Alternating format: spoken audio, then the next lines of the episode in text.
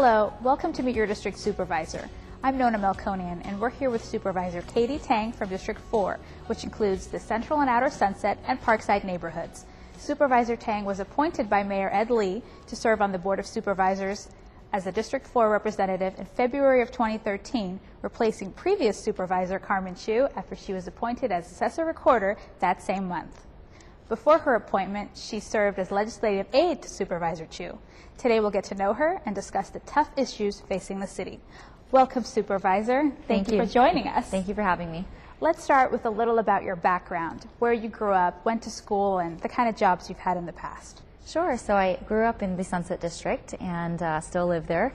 I spent about 20 years living in the Sunset District and just am so proud to be able to represent the district that I grew up in and where my parents still live.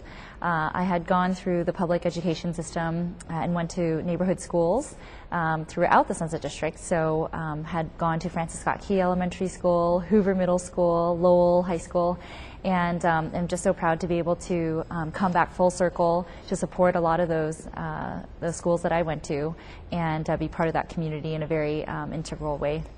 So you spent most of your life in San Francisco. Why did you choose to live in the city? Well, I first of all, my parents uh, decided to move us to the Sunset District because uh, they really wanted my brother and I to have a really good and safe environment growing up. Uh, there are a lot of children and families uh, in the Sunset District, and I think that they felt like it would be the best environment for us to grow up.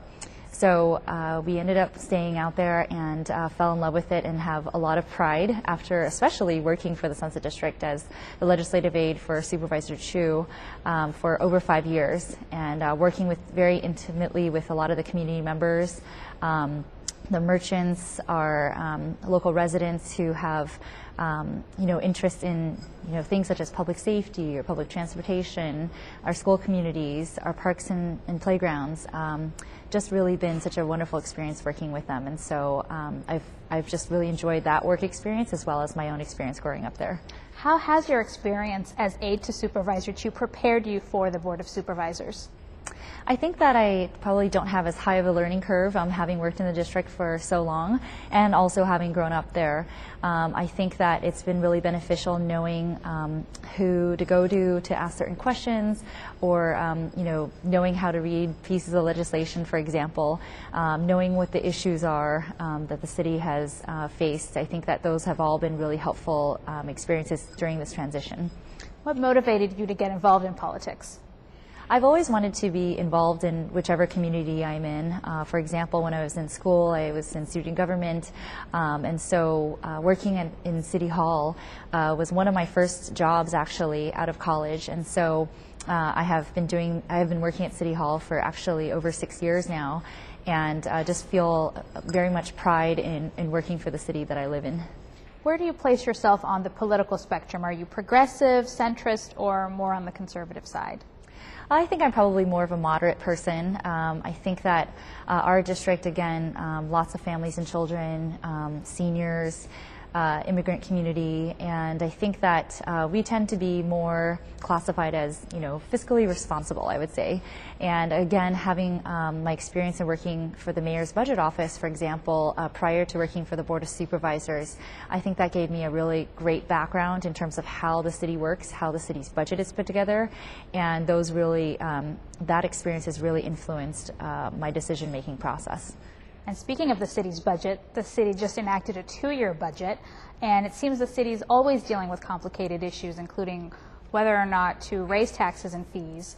Um, how will you approach these tough choices? I think that when we talk about uh, raising fees or taxes, we always have to come at it from a very balanced approach. Um, we have a lot of homeowners, we have a lot of tenants uh, in the city. And so, again, balance is really key. I think we also have to approach the budget and some tough fiscal issues looking at the citywide budget as a whole and not just looking at um, specific uh, sectors or um, issue areas, but we really have to look at the city's financial standing as a whole for the long term. That's really important, and that's, that's definitely what drives a lot of my decision making process. And I think it's also tougher in San Francisco because we really are held to a very high standard where we have to balance the budget every single fiscal year. Um, we cannot run, uh, spend into a deficit in the new fiscal year. We cannot print more money. We are held to a very high standard by our um, charter, and so I think that that's why these tough decisions are made every year. What other issues do you feel are the large issues facing San Francisco?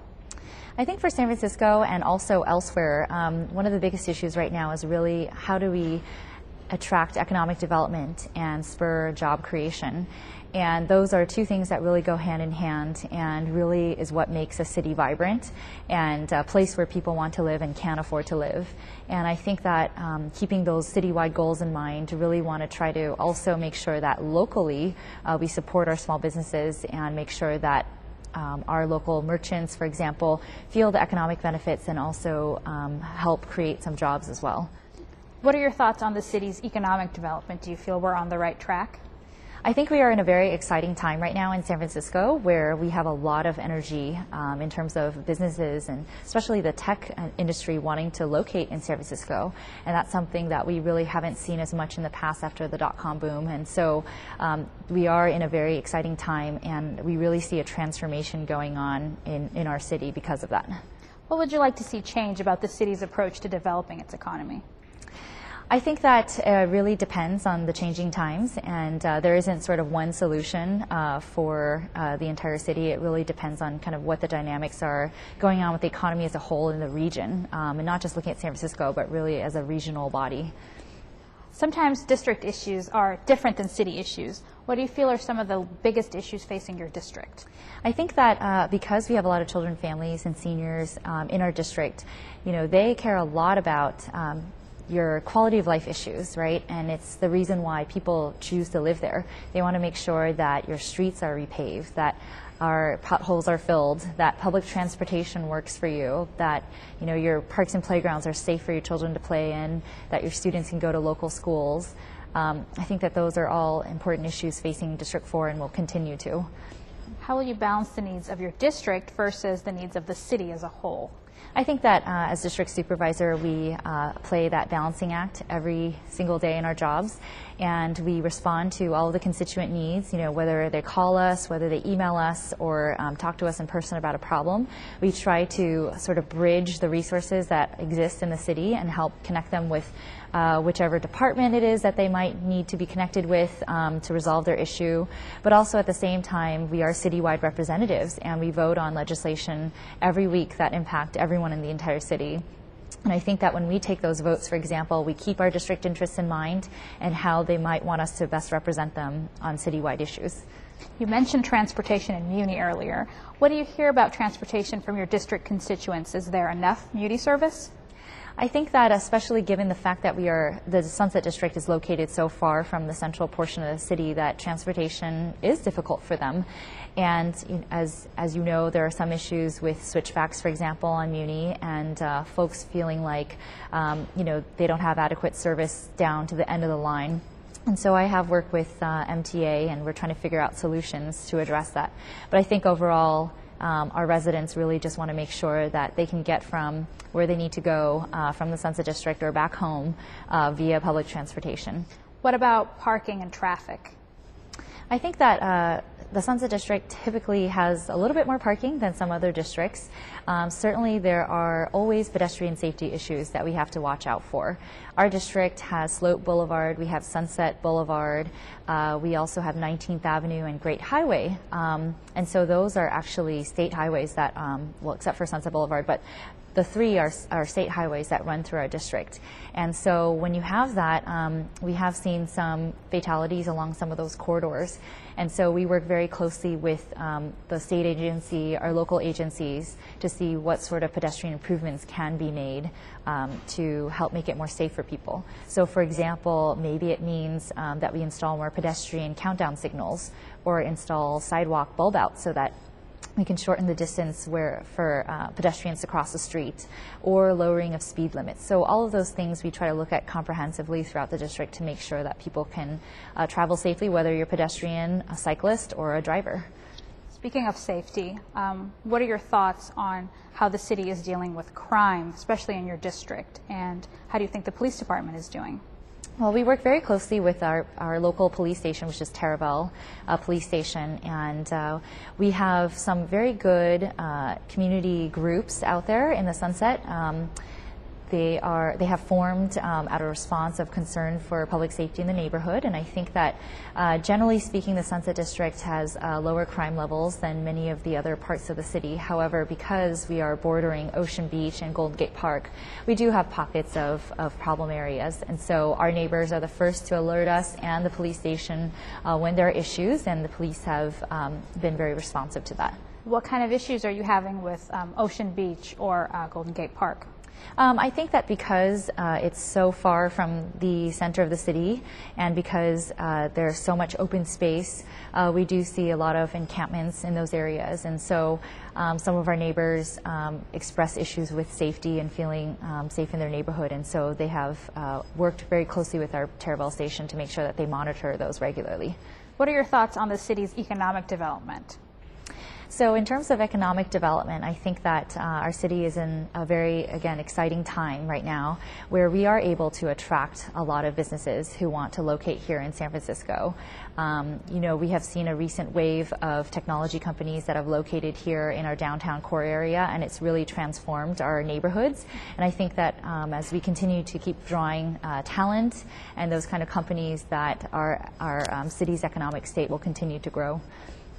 Speaking of growth in our city, how do you feel about the role of um, the Warriors coming to San Francisco and the plans for the new stadium? So uh, the Warriors and the plan for the new stadium, um, you know, the project approvals and the environmental review report will actually have to go through the board of supervisors. So I'll have to make my decision then. Uh, but the prospect of something like that would be very exciting for the city. I think not only for as an economic engine, but also in terms of uh, San Francisco's cultural history to what degree do you feel the city should subsidize the team? Um, I think that uh, negotiations are still to be sorted out, and um, and you know I think that all of that is in the works, but um, it's something that I will pay very closely attention to. What would you like the, to see change in the city's approach to developing its economy? You know, I think that San Francisco is a very creative city, and we tend to be on the cutting edge of issues, right? And I think that to that extent. Uh, our administration and our various departments, such as the Office of Economic and Workforce Development, have always thought of creative approaches um, that might be new for the region to, for example, attract new businesses or um, you know other sorts of financing mechanisms. And I think that we will continue to do that at San Francisco. Well, are there any other issues that you plan to concentrate on throughout your term as supervisor? Yes, I believe that um, having worked uh, you know, for many years in the District 4 office and now as supervisor, um, over time we have felt that, you know, many times we are very reactive to a lot of the problems that that um, you know are presented our way.